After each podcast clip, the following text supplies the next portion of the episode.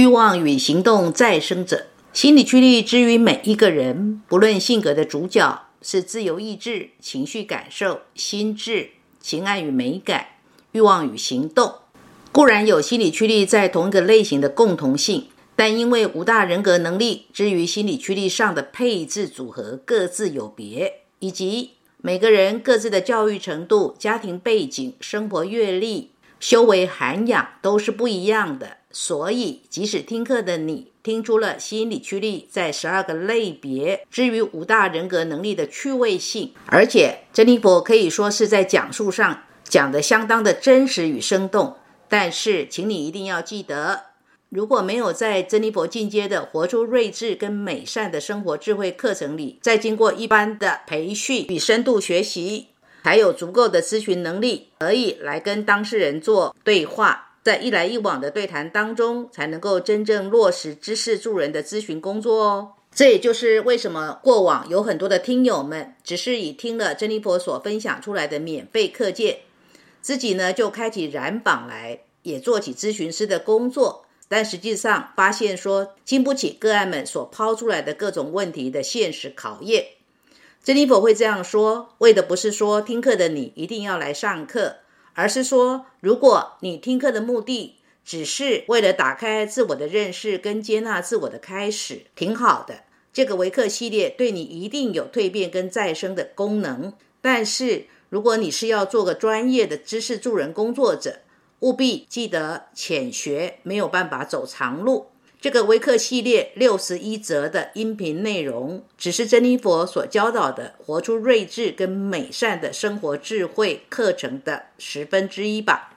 托工作之福，珍妮佛在茫茫人海里结识过很多学生们跟个案们。学生里有很多是曾经跟其他老师学过。但是没真正学通，乍看之下有轮廓，但是没有丰富的激励，可以跟个案做深谈的那种厚实程度，也不具有真正的整合个案所抛出来的各种问题的答案线索，到底是哪些人格因素或者是环境因素所造成的整合能力？也有一些呢是曾经在外面浅学，然后就自己开启染房来了，后来碰壁了，所以。才愿意发心深学一门专业，也有的人是一开始只是来做个案，但是发现说珍妮佛老师所教的这一门助人知识太有意思了，既能够触及人性，又能够客观的分析生活情境里的种种轮廓，所以也发心来学习，期许自己也有一天能够做个知识助人工作者。欲望与行动再生者这个单元来做自我告白的短发妹。这个是他给自己取的名字，跟他的俏皮一样，挺搭的。他就是曾经以个案的身份来问自己的困惑，然后也成为跟学的学生。珍妮佛在他身上看到曾经有过的人性之恶的演出，也看到当他有意愿做蜕变的时候，人性之恶的转化过程已经悄悄开始了。新生的他也已经开始了。他的自我告白是以短把妹为主角而这么说的。短把妹的生命配置是地平线上的起始点，是织梦者的心理驱力；而欲望与行动是再生者的心理驱力，自由意志是睿智者的心理驱力。在他的童年记忆里，父亲是很颠覆他三观的类型，外遇、出轨，父女之间的相处模式是很虚无的。短发妹对父亲很失望，这种失望的演出就是用自由意志睿智者跟欲望与行动再生者。在心理驱力上的互相损耗来呈现，冷暴力又抽离。短把妹可以常年跟父亲不说一句话，即使在马路上偶遇，短把妹也可以视若无睹，擦肩而过。到了短把妹二十九岁的时候，她发现自己谈了两三年的男朋友，竟然是有妇之夫。这件被小三的事情，仿佛让短发妹回到了童年父亲对婚姻的不忠曾经有过的伤害，激发出她的行动跟欲望再生者的报复欲，仿佛她对父亲的憎恨压抑下来的那个恨，全部都发泄在这个害她被小三的男人身上。她开始暗中收集对方的家人信息，然后打印了一些传单。内容呢，就是抹黑这个男人，威胁男人如果不给他金钱的补偿，就要联系他的家人，并把传单派发到他公司里，让他臭名远播。短发妹用的可以说是变态的方式来复仇。几年之后，短发妹认识的前夫迎来了婚姻关系。婚后的短发妹发现跟丈夫的感情慢慢出现了裂痕，丈夫主动提出离婚，短发妹爽快答应。在答应的当下，短发妹那种想要挖掘事情真相的本能驱使，发现丈夫是精神出轨，这无疑是对短发妹致命的打击。因为再生者的心理驱力要的是绝对的忠诚，身体、心灵，甚至连灵魂都要忠实，孰可忍，孰不可忍。于是，短发妹的欲望与行动再生者再次复制了当年的行为模式，暗中的观察丈夫的手机，密切的关注丈夫跟小三聊天的内容，然后又偷偷的联系小三。当丈夫被小三甩了之后，不得不回到短发妹的身边。这时换成丈夫百般的挽留，但是短发妹已经是油盐不进了。因为欲望与行动再生者要求情欲的绝对忠实，所以短发妹果断的跟对方离婚了。短发妹用的是自由意志睿智者的抽离，不要任何补偿，把关系切得干干净净。短发妹走过这一招，如果用一句话来形容欲望与行动再生者的感受是什么呢？那便是爱与痛的边缘。坊间很多人都说：“哎呀，再生者是很记仇的，是很敢爱敢恨的。”是的，这确实是再生者负面的人格特质。他们在还没有学会宽恕以前，那个爱与恨仿佛是在操控着他们。但是如果学会宽恕之后的再生者，自我疗愈的能力堪称惊人。他们的意识会不再纠结那个曾经让他们爱恨交织的过往。因为重生了，但想要重生，说实在不容易哦。因为如果不经历过那炼狱般的煎熬，又怎么样迎来那涅槃重生的凤凰呢？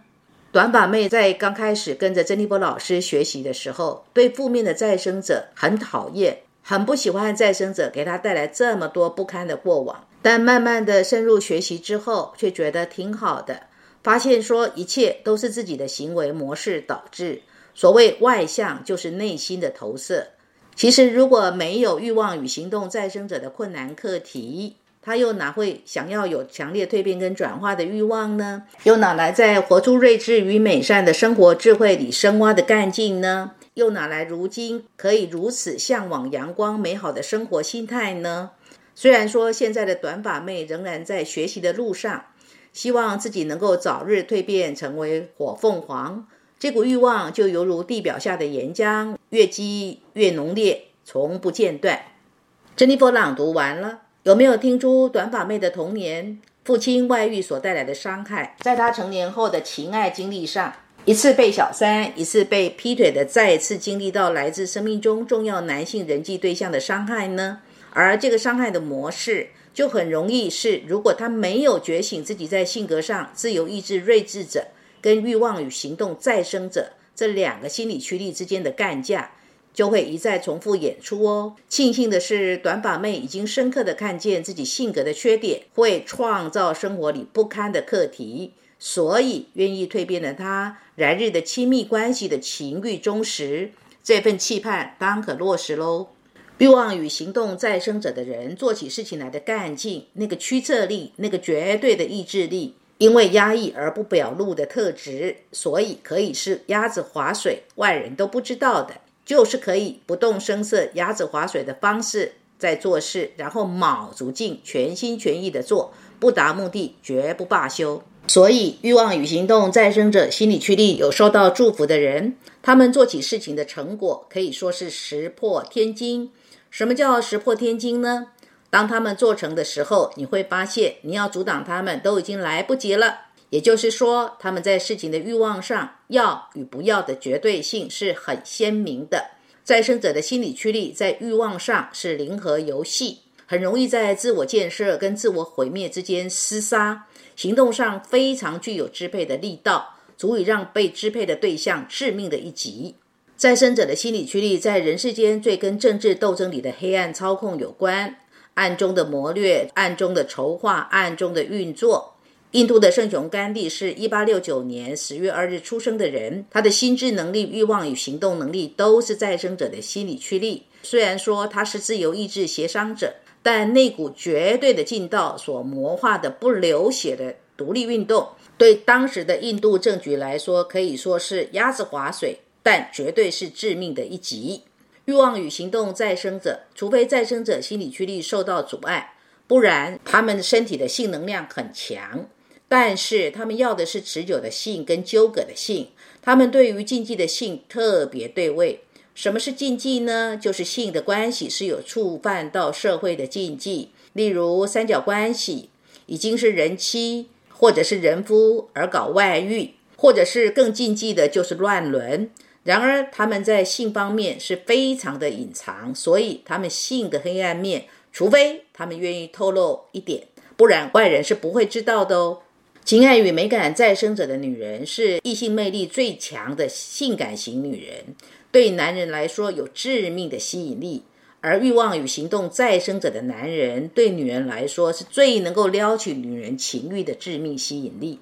但是，欲望与行动再生者的男性如果有来自其他人格上的阻碍，或是有来自生命里本来就要经历跟学习的环境因子的阻碍。性容易是复杂的、变态的、黑暗的。所谓的变态，就是那个黑暗的程度是我们无法想象的。所以，这也是为什么社会新闻里有所谓的情杀或者是性爱凌虐的新闻，往往是匪夷所思的恐怖。听到这里，女人们如果有婚外情，就要想想自己是不是刚好不幸的就遇到这一类的恐怖情人呢？那个刚开始在床上让你欲仙欲死的男人，最后可能会要了你的命哦。如果没有要你的命，大概也是半条命哦。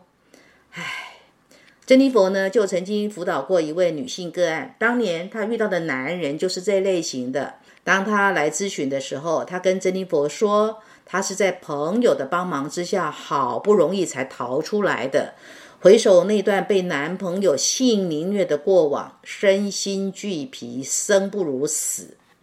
珍妮佛也曾经遇过欲望与行动再生者的刑警人士，工作上呢，就是必须跟黑道对干。而且有时候还要卧底到黑帮，在关键的时刻再给黑帮毙命的扫荡。黑道里也有很多大哥级的大哥，烧杀掳掠样样来，而且能够做到大哥，就如同电影里所演的那样的情节。曾经以小弟的身份敢在敌营埋伏，后来干掉敌营的老大。这也是为什么在真实的生活里，有的黑道大哥呢，真的很能吸引女人哦。因为在女人的眼中，他们真的很有性魅力，而性本身也是黑道大哥用来征服女人的工具。再生者心理驱力上所要的深邃情感里的支配欲跟操控欲，当配上动词是欲望跟行动这个主角的时候，当事人如果不懂得调服人际之间的情感、金钱、权力跟性关系的冲突，最糟的。就是容易刀光血影来报复对方，演出不可收拾的残酷犯罪事实。然而，任何一个心理驱力都有它健康的出口。对外科医生来说，经由开膛破肚，让手术台上的病患们患病的部位或器官该切的切，该割的割，该剁的剁，让生命得以重生，也是一件家常便饭的事。不怕血。在病人的病患部位予以清理一番，缝上切割的伤口，让病患的生理治愈功能启动。这就是欲望与行动再生者的外科医生以个人的人格能力对社会的巨大贡献。